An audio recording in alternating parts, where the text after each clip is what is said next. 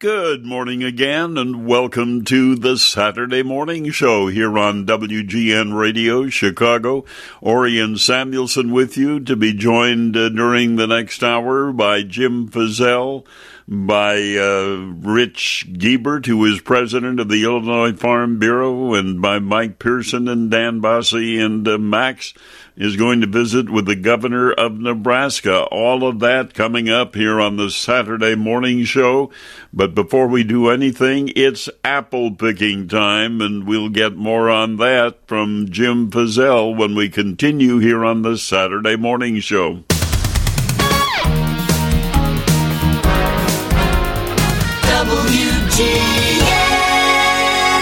It's Jim Fizzell time here on the Saturday morning show as we check in with Jim for a few more weeks that we'll have gardening outdoors before the snow flies. So, Jim, good morning, and uh, what do we got on the agenda this morning?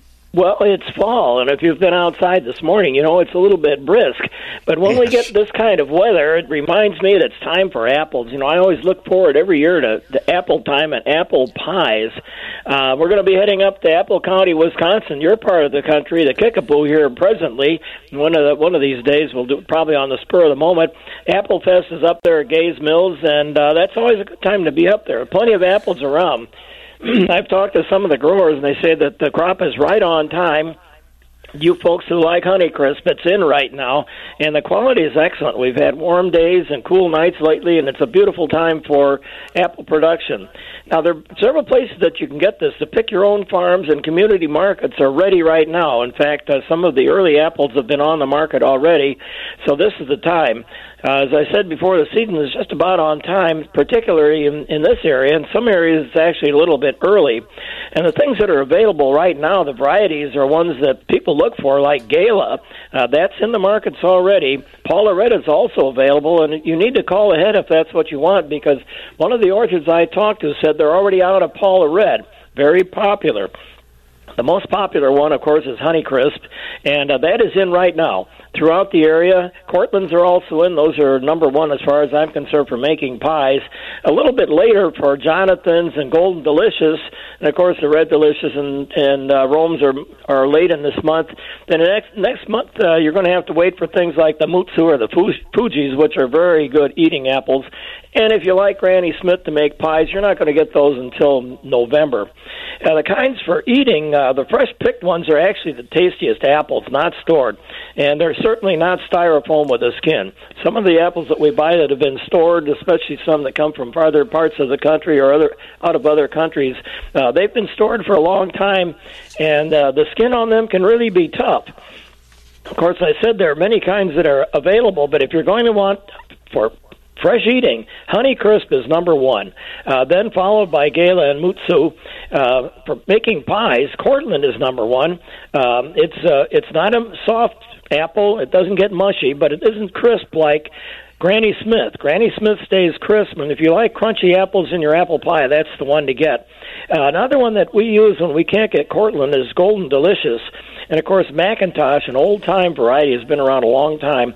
Everybody that has made a pie out of McIntosh, so you can't get anything better. Well, I argue with that because Cortland's almost the same. And what you really need to do, try varieties for yourself. some can be mushy, some can be too hard. Uh, if you like a little of both of them, mix varieties for an interesting taste and texture. That's that's something a lot of people haven't thought of. That you can mix these varieties up. Put a couple, three different into, different ones into a pie, and you'll really enjoy not just the the uh, texture, the crunchiness, but the, the tastes are different as well. And where do you get them? Pick Your Own Farms are open. You can get ads in the paper to see where they are, and the, the ones that are open, uh, ones that are around here, are all season up in Woodstock, I know is open. Royal Ark and Har- Royal Oak in Harvard, uh, Kuipers down in Maple Park. Uh, if you're curious to where these are and which ones are available, uh, check with your farm bureau in your county. They have lists of the people that have pick your own farms and roadside stands. Of course, out of state, we go up to apple country at Sunrise Orchards up in Wisconsin, and there are just a lot of places up in Wisconsin where you can get wonderful apples, and in Michigan. Uh, unfortunately, our good friend over in uh, in Michigan. Uh, Uh, Herb, Herb Teichman, is, yep. his place is no longer in business, and we're really going to miss them because we enjoyed going over there in the fall as well. Uh, in the community farmers markets, your community markets do have apples. Uh, they bring them in from parts of Illinois, Indiana, Michigan, and Wisconsin, where those growers come specifically. They grow specifically for community markets, and they will be in your particular market in your community uh, with their apples.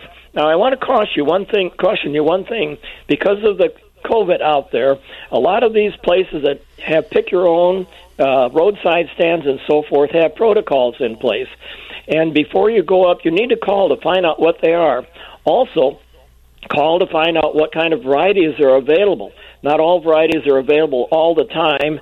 Uh, if the timing is a little off and you want a particular variety but they don't have it, and you take a, a long car ride out to get that one, you're going to be disappointed. So call ahead. Uh, many of them have an answering service or or a recorder on their phone. They can tell you what is in and uh, when things will be in, and they'll also tell you whether you need masks, whether you can pick the apples, or whether you have to go and get apples that somebody else has already picked because they don't want you out touching other apples. Whatever their protocols are, you need to find out what those are ahead of time, uh, and then be prepared when you go out so you're not surprised when you get there.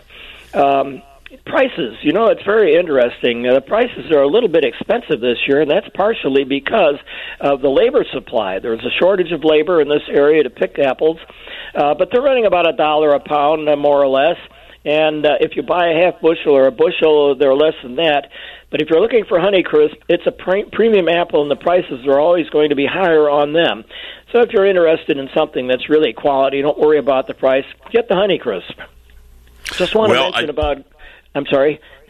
You're no, I was to... I was just going to say you're going to Gays Mills because when I was a kid growing up on the farm in Wisconsin, an annual trip we always made was to Apple Country and uh, Gays Mills, Soldiers Grove, and those towns in the Kickapoo Valley. So I know where you're going.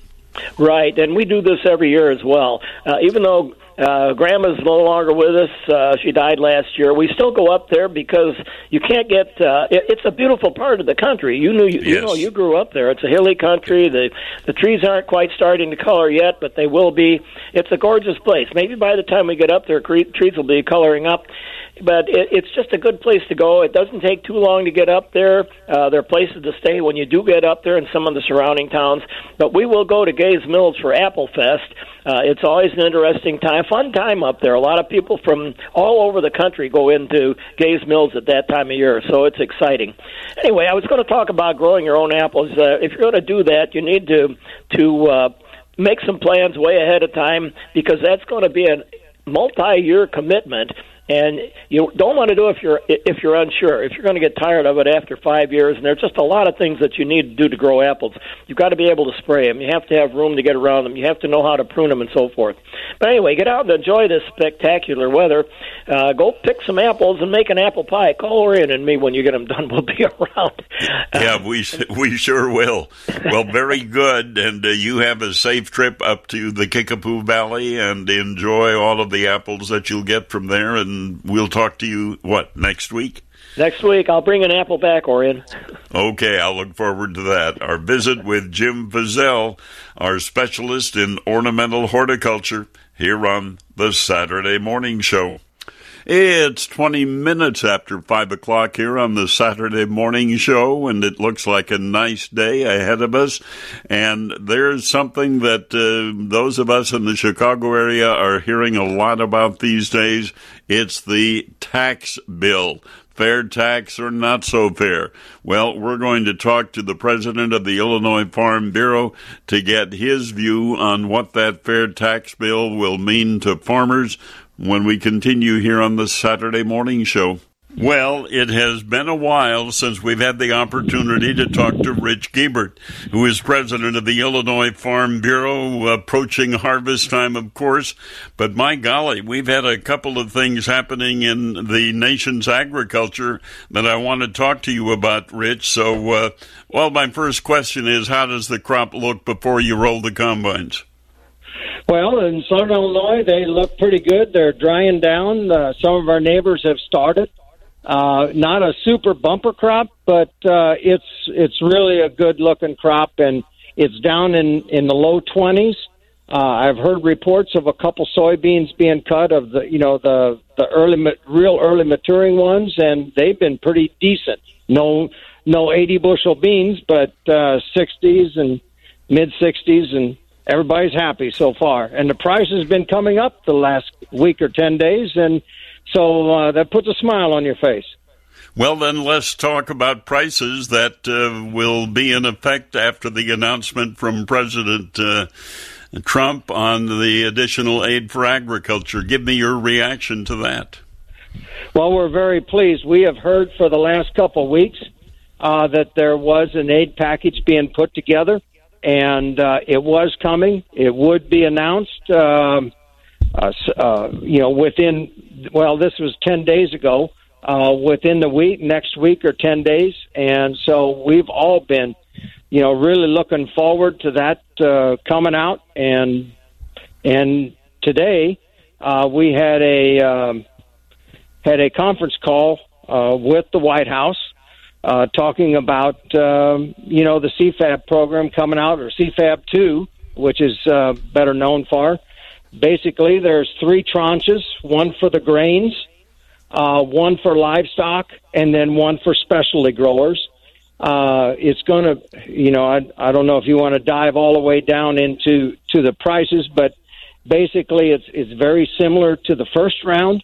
Uh, right. That's going to make up uh, for the shortfall after April 15th uh, through August.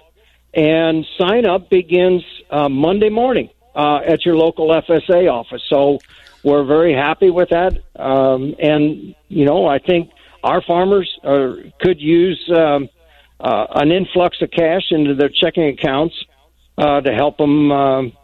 Uh, since we since we just got uh, our crop insurance bills in the mail that are due at the end of the month, so it'd be very uh, very timely a busy time for you, and I'm telling my listeners that I would suggest they make an appointment to get into their county office so that they can get the details because I would guess it's going to be a little different for a lot of people.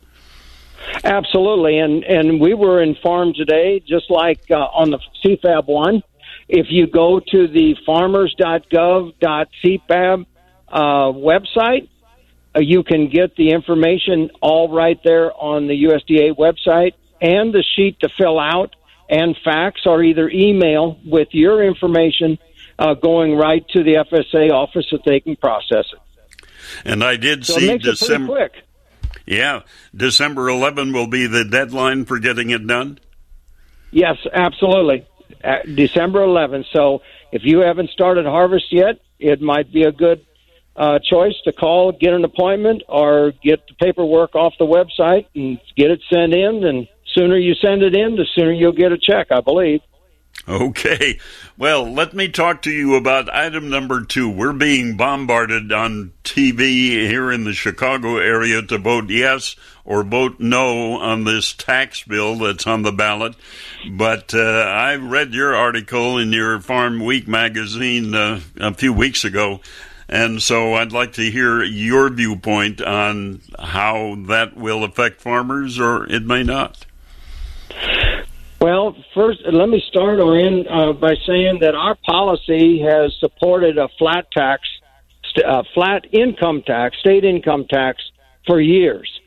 And um, as, as you're well aware, uh, we as, as or I as a president or vice president or director or county president, we support our policy uh, moving forward.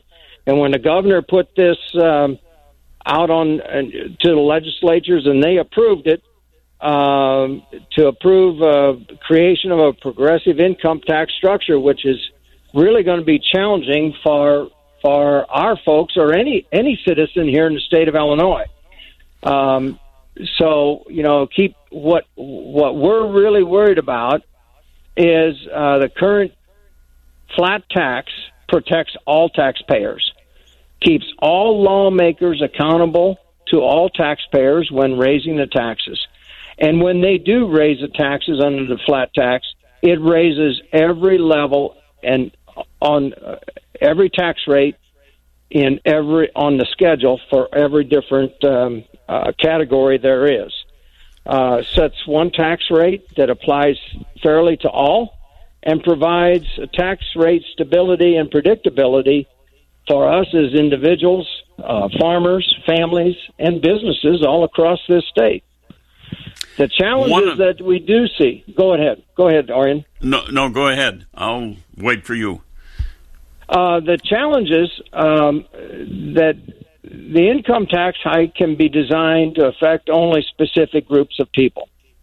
And where we have heartburn uh, going forward is that the General Assembly can change the tax rate and the tax schedule with a simple majority anytime they wish going forward without any input from the taxpayers or the citizens of the state of Illinois. And uh, that gives us heartburn uh, going the, forward. The uh, commercial that I see that says vote uh, yes to quote fair tax it talks about uh, a lot of the different phases of the uh, citizenship, but what will it do to farmers? Well, it depends on what tax bracket you're in and uh, how how that affects. Uh, if if you have, and you know how uh, farmers' taxes can fluctuate, our incomes can fluctuate year in and year out. Um, that can put them in a higher tax bracket if they don't do appropriate tax planning or if individuals sell their farm or whatever the case may be that they have income over 250,000 uh, they will pay a higher rate under this proposal now the, the legislators say that it is only going to tax those making over 250,000 or more well that amount of those what what we have seen figures is only going to raise about three billion dollars, two and a half to three billion dollars. If you look at our state challenges with the, you know, the pension liability we have, the seven or eight billion dollars of unpaid bills, uh, that two and a half or three billion dollars is not going to go very far. And I can't help but believe or what we've seen our neighbors around us that have moved to this progressive tax have changed their rates within a couple years of its passage and lowered the uh, raised the rates on the lowered um, income rates in that tax schedule. So it wouldn't be good news for farmers whose income varies a great deal from year to year. Absolutely, absolutely. And you know, farmers pay quite a bit of taxes and support the local communities with property taxes as well. I know they do. So again, you're saying in Farm Bureau, vote no on the tax bill. Absolutely. Well, I hope that uh, you all get voted so that the harvest doesn't slow you down and keep you from being there to vote. And uh, I would certainly agree with you because I see the headline that says 97% of the taxpayers will not see an increase, but I'm not sure that's true. Well, not for the long haul, anyway. Right. So anyway, good weather. I hope we don't get any more hurricanes coming up the Mississippi, and you have a safe and uh, a good harvest. And thank you for taking time to visit with us. It's always my pleasure to talk with you and your listeners up in the Chicagoland area, and I wish you well. And thank you very much. We will stay, do our best to stay safe. Thank you. Okay. You do that. Rich Guebert, president of the Illinois Farm Bureau, here on the Saturday Morning Show. It's a chilly morning here in this part of the Midwest. My thermometer outside my house here in Huntley, Illinois, says 39 degrees at the moment, and it's a sign that, yes, fall officially I'm not sure if it's meteorologically, but officially will arrive next Tuesday here in the Chicago area. So we'll get ready for that and all of the other autumn or fall events that take place agriculturally and for all of us. So uh, let's get ready for that. But right now, it's time for Samuelson Says. I'm Orion with what has become an annual event here on the show. Well, it's that time of the year again. Time for the annual Samuelson Safety Sermon at Harvest Time on farms and ranches across the United States. I do this every year because farming is a dangerous occupation every month of the year, but even more so at harvest time. So let me lead with my number one rule for you this year.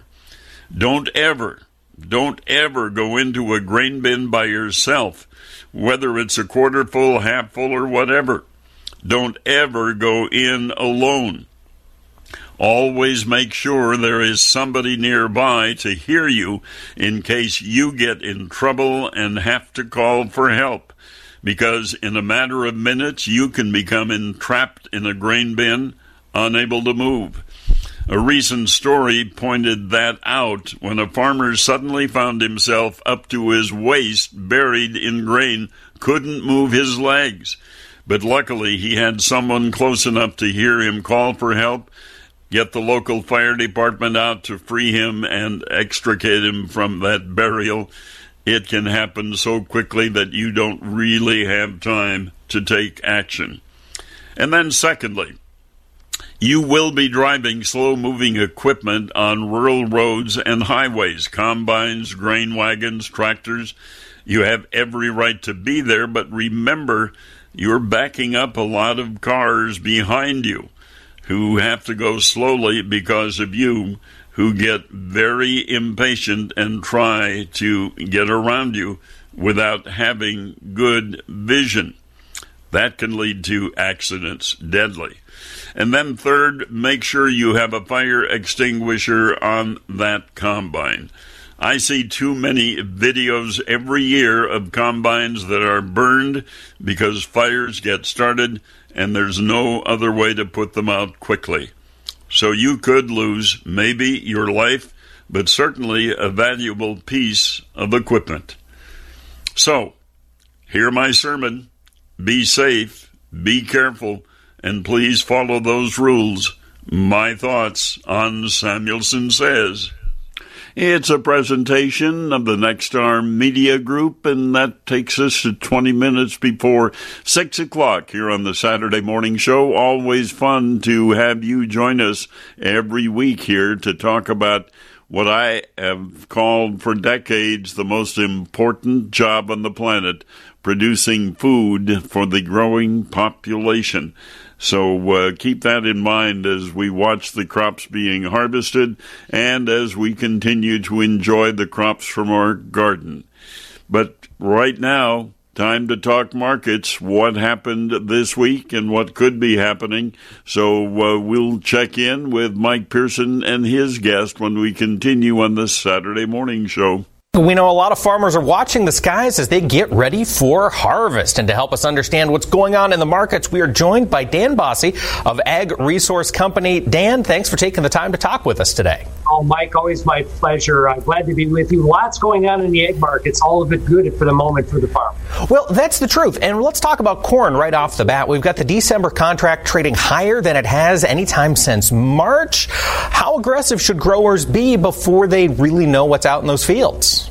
Well, I think at the moment, this is a rally farmers do need to be rewarding. We still don't know exactly about the Chinese demand. And, and that's the big question for the marketplace. In that the Chinese have bought about 9 million metric tons of corn. Let's call it 350 million bushels. They'll be adding to that, but how much is really uncertain. If there's not more than a couple million metric tons, or let's say 80 or 100 million bushels, then farmers need to be aggressive. If China buys more, then we'll, of course, see higher levels, may make it up to 380 or 385. But I do believe this 3 370 to 380 area is a place farmers need to be looking at and making some sales.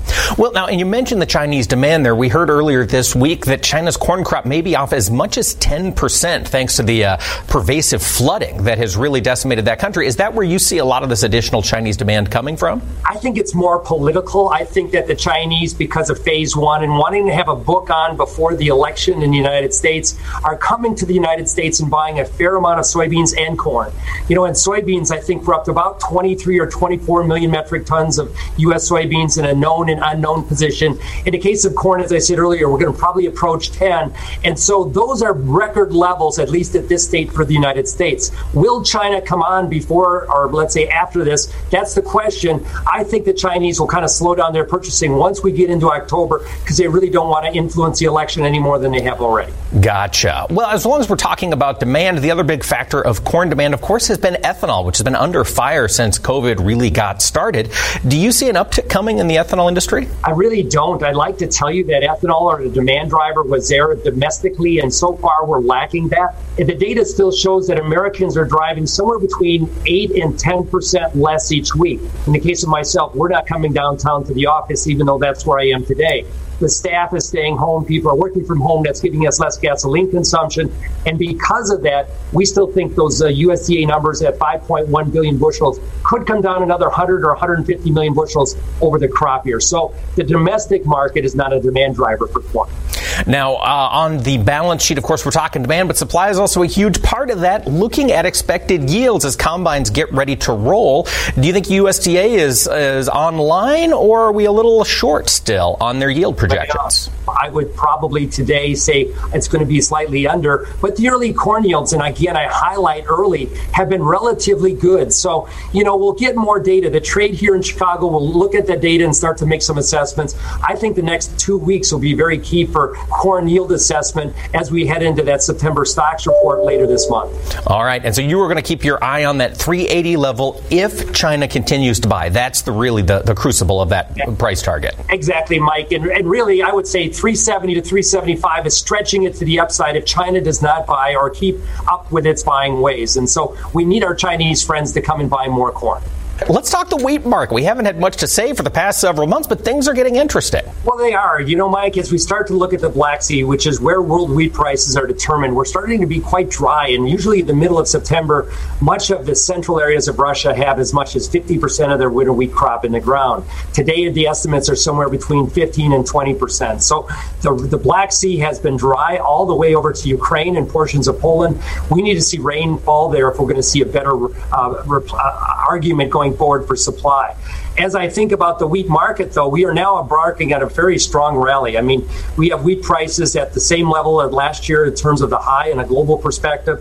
Egypt's been buying. There's lots of demand that's come in the last couple of weeks. Russian prices here this morning are up to about $230 a ton. So we've really moved the wheat market higher. Unfortunately, for the moment, though, the U.S. won't participate in this export demand as our basis bids out of the Gulf are too high. 175 over out of the Gulf makes U.S. wheat too expensive. But again, when you look at corn and bean bids out of the Gulf, they're also expensive because we've already given all that loadout capacity to China.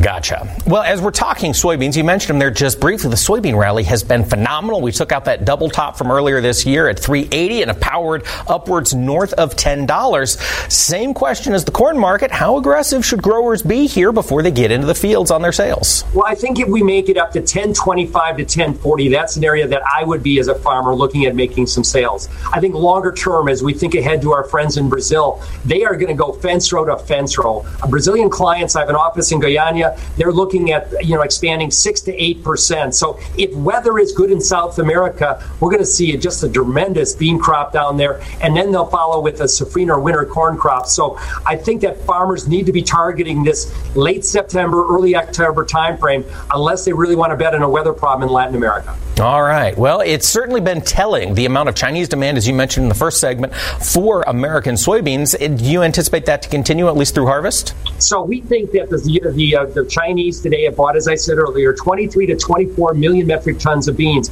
That total could make it up to 30 to 32 for the crop year. So the Chinese still have some room to make purchases, but understand that we're getting to the end of this. This has been government buying, real largely for the reserve. So at some point, if a politician in China makes the decision that, well, we've got enough right now, let's not buy, then the bean market will retrace and could correct rather sizably. All right, well, let's talk livestock a little bit. We're coming to the end of summer, the end of the grilling season as you look ahead for live cattle pricing. What does that tell you? Well, the cattle market here for another two to three weeks will probably slash around. I don't see getting left below a dollar a pound. I think we're coming into some sport here. But as I look forward, I still have this issue with placements being about you know, somewhere five to seven percent above last year into the end of the year. So on feed supplies would be up six to seven percent. We've got a mountain of red meat to move through. We expect anyway that as we go forward, we will see help from China again, especially on the pork sector. But I do worry a little bit about cattle prices heading into the first quarter. We think if you get February cattle up to 118 or in that vicinity, it's a place as a hedger to start laying off some risk. 118 and on pork, what are you watching for price targets here in the short term? We're we're seeing December hog somewhere between 65 and 67 cents as being an upside extreme. A lot of the pork rally has been, of course, due to the wild boar that was found with African swine fever in Germany. That caused some uh, some speculative demand to come into market. But I think the belly market is getting to a near term top here, and so I worry that prices will be pulling back, and that U.S. Uh, weekly hog kills will get back to 2.8 or 2.85 billion a million head, which adds a lot of supply and and really puts, uh, I, I, think, tremendous impact on the consumer. Will consumers in the United States keep buying all this red meat as they had during the summertime? All right, remains to be seen. Thanks so much to Dan Basse, president of Ag Resource Company. WGN. We are about eight minutes away from news time here on WGN Radio, but did you have fun at the Farm Progress Show this week? No, I didn't either because I wasn't there and you weren't there because of the COVID 19 situation. But Max Armstrong was there along with Angelo Lazzara and Ryan Rue, our television cameraman for our weekly television show. And so they were able to bring you a lot of activity that you would have seen were you there. But of course, you were able to look at it from your easy chair in the living room in front of the TV set. So we're getting good reports on the fact that you enjoyed what happened at the Farm Progress show since you couldn't be there. And Max Armstrong was there and had the opportunity to visit with the governor of the state of Nebraska since this was a combined show, Farm Progress show and Husker Harvest Days. And uh, one of his guests, well, the governor of Nebraska. So let's check in with Max right now. Yeah, this was the week of the Farm Progress virtual experience, Orion, and it was a great show. We've had some great feedback about it. It's still available online if anyone wants to go there. But among the other people we talked with this week was the governor of Nebraska. You see, part of that experience, the Husker Harvest Day show is always held in his state west of the town of Grand Island, and it was canceled this year. But I visited with Pete Ricketts, and one thing I mentioned to him, Orion, was the experiences you and I have had in that state and how much we enjoyed a few years ago being out there for the Cattlemen's Ball at the town of West Point. I noted to Governor Ricketts that that is a rather unique community. Some very interesting people there who do some amazing things in that small town of West Point. Yeah, West Point is it's a great community. It's in Cuming County, and Actually, you know, one of the other things I love pointing out about uh, Cuming County is that it's one of the highest ag gross receipts counties in the country. And that gets back to animal agriculture, livestock. And that's one of the important value added uh, agricultural things we can do is, you know, uh, as, as people say, you know, have that grain or that soybean, you know, walk off the farm. And that's, you know, really what, one of the things we try to promote is animal agriculture because that is a great value added uh, agricultural aspect for us and it's a great. We got a great history and tradition here. Uh, obviously, we're very strong in cattle. We're number two for all cattle on feed. Uh, we're very strong in hogs and pigs. And then one of the markets we're developing right now is poultry. And of course, those chickens are in along with the cattle and hogs will be consuming corn. That allowed me to talk with Governor Ricketts there in the number three corn producing state of the country about the ethanol industry and how he feels about it going forward at this point corn is number three here in Nebraska. We're the third largest corn producer.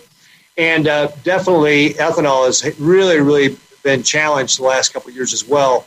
Between the waivers that the EPA has been giving out to oil refineries, and then, of course, just with this pandemic, the reduced demand for gasoline consumption as people have been staying home, it's really been a tough time for ethanol. We have seen a couple of bright spots when the administration allowed us to use E15 all year round. Uh, that is great because E15 is great for your car. You know, it, you know what, what I tell everybody in the ethanol industry is, look, there's three things you got to remember. You're going to save money at the pump. You're going to help clean up the air, and you're going to help our farmers and ranchers. we should be repeating those three things every time we talk about ethanol. And one of the other things that the state is doing is we just finished up an E30 pilot with our state vehicles, working with the University of Nebraska to study mileage and maintenance so that we can get some information out there. So, because you can actually use those higher blends of ethanol in cars that were produced after 2001. And we're going to have some great documentation here, probably about the end of September, when that all, all that data gets pulled together to be able to talk about. So I'm, I'm excited to be able to discuss that toward the end of the month here. And again, just uh, adding to the body of knowledge about all the benefits of ethanol. Peter Ricketts, governor of Nebraska, in comments that he shared with me for our Farm Progress virtual experience that was live this week, Tuesday through Thursday. I believe uh, the first 20 years or so of his working life, he worked for TD Ameritrade, the company founded by his father. Uh, I think it was something like 23 years uh, he was there. He entered the world of politics. He's been the governor of Nebraska for the past five years. Oh, yes, and no, Orion, I didn't ask him about the Cubs, but he is, as you know, one of the part owners of the Cubs organization. Yes, indeed. And the Cubs are doing well, so I'm sure it would have made him feel good to have the opportunity to talk about them. But anyway, uh, for the first time in decades, I didn't get to the Farm Progress Show, and uh, so that's something I'll look forward to doing next year. But we're almost out of time. We'll check news headlines when we continue here on the Saturday morning show. It looks like a beautiful weekend is in store as we say goodbye to summer and hello to uh, autumn or fall or whatever you call it. But we're out of time.